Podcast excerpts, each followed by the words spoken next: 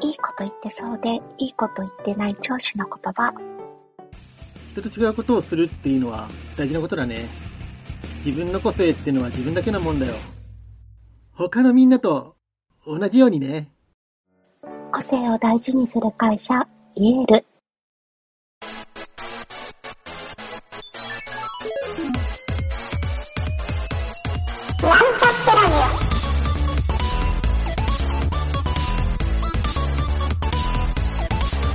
この番組は、プログラミング初心者の勉強に役立つ情報をお伝えする放送局です。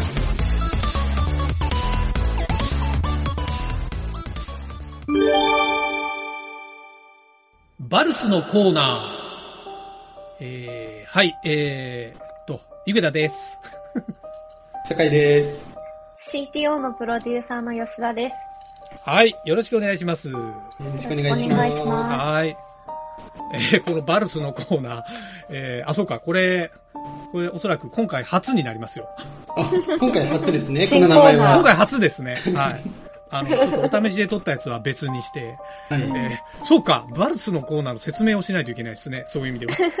そうですね。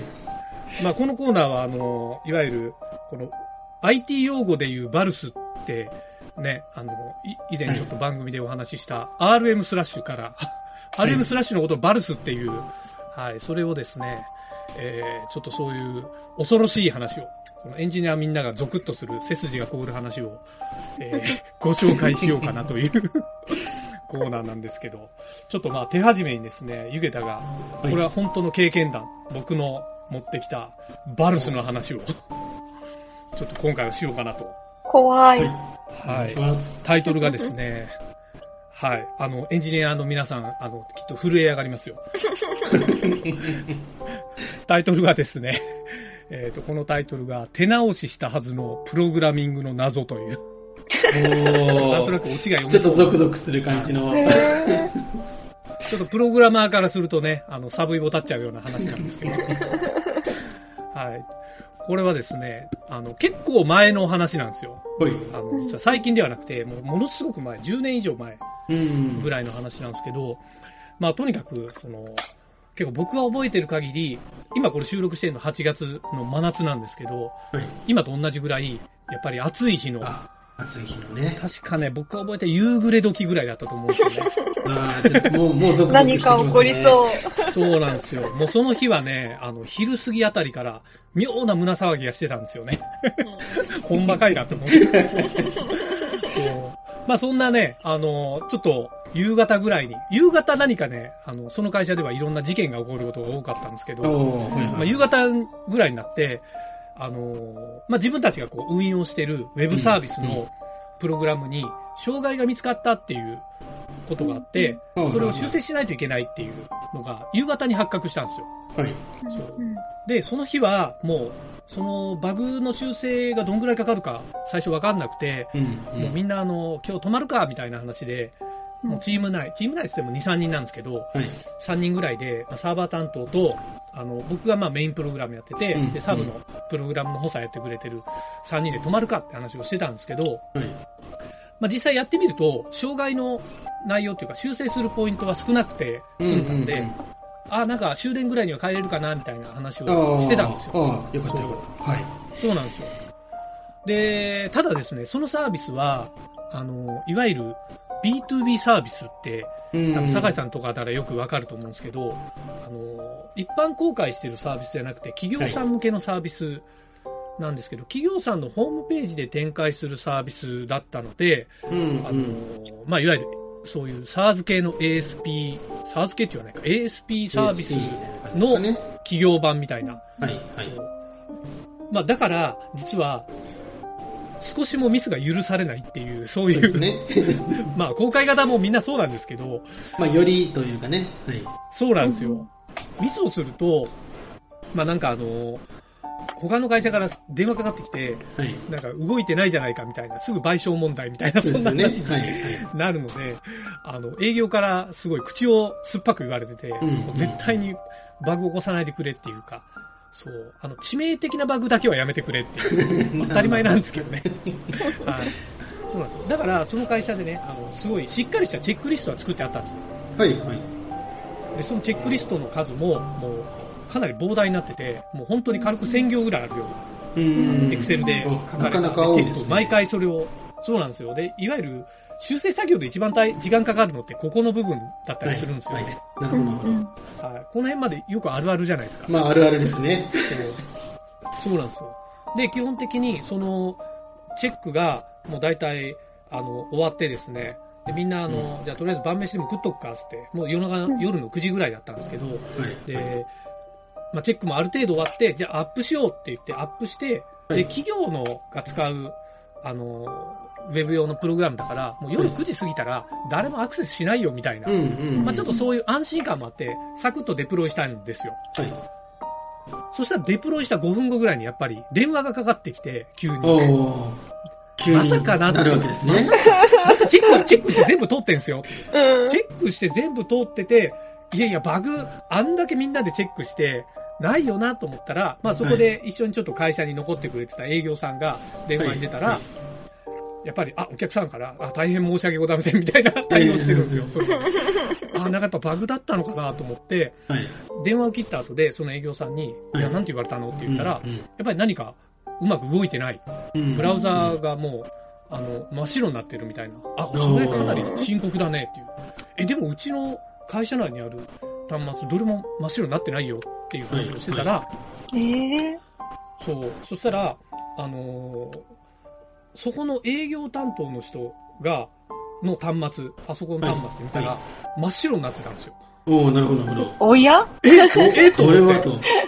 えと思ったら、えっ、と、その人は、Windows なんですよね。はいはいはい。なるほど、なるほど。で、開発員は全員 Mac なんですよね。まあまあ、あるあるですよね。でも、でもですよ、Mac と Windows で、なんでそんなにエラーが違違うんだろうみたいな。ところになったんですよ。はい。で、まあもちろんその、調べて、Windows の Google Chrome は問題なかったんですよ。ああ、なるほど、なるほど。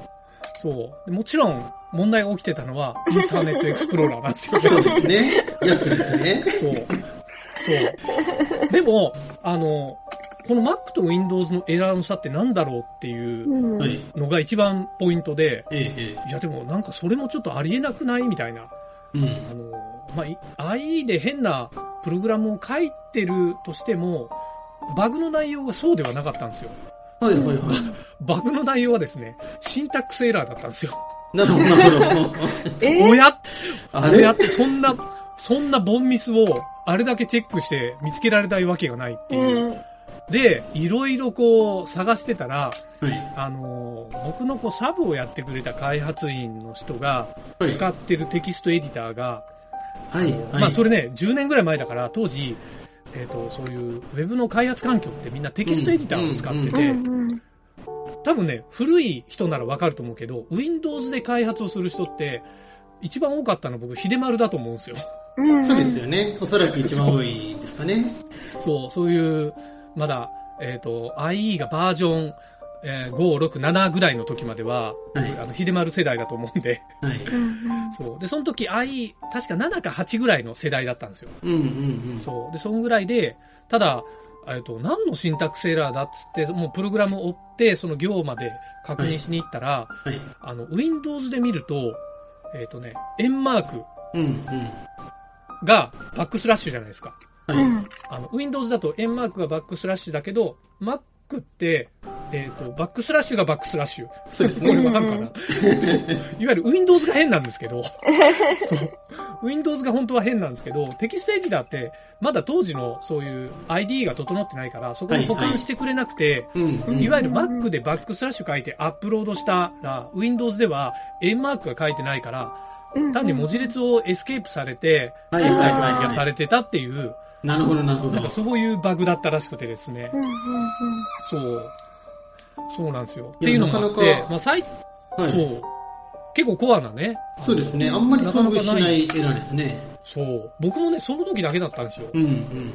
だからもちろんその後、その会社で、えっ、と、Windows をチェックリストに入れるっていうのはもちろん、まあ IE をチェックしないってことは当時も漏れてただけなんですけど、そこはい。が。はい。そう、みんなね、怠慢で自分のマシンでしかチェックしてなかったっていう。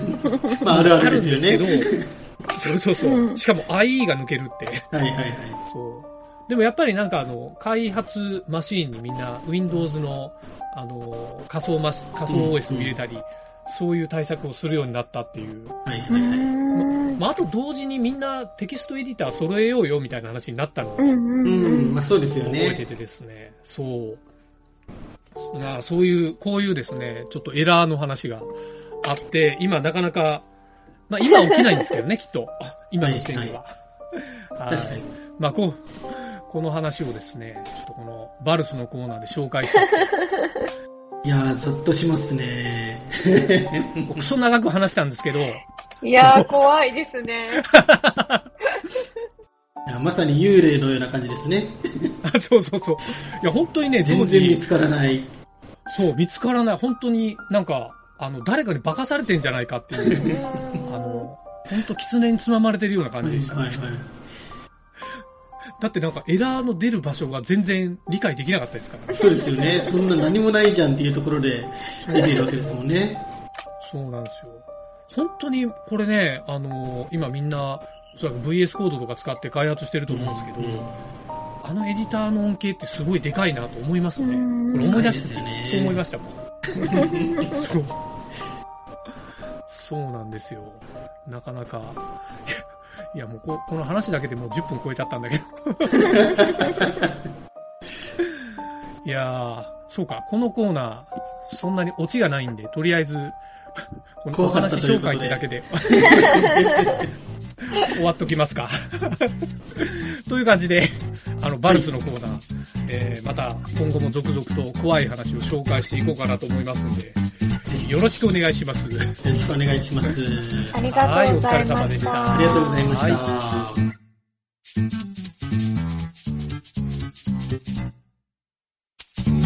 番組ホームページは https コロンスラッシュスラッシュミートドットマークスラッシュラジオです。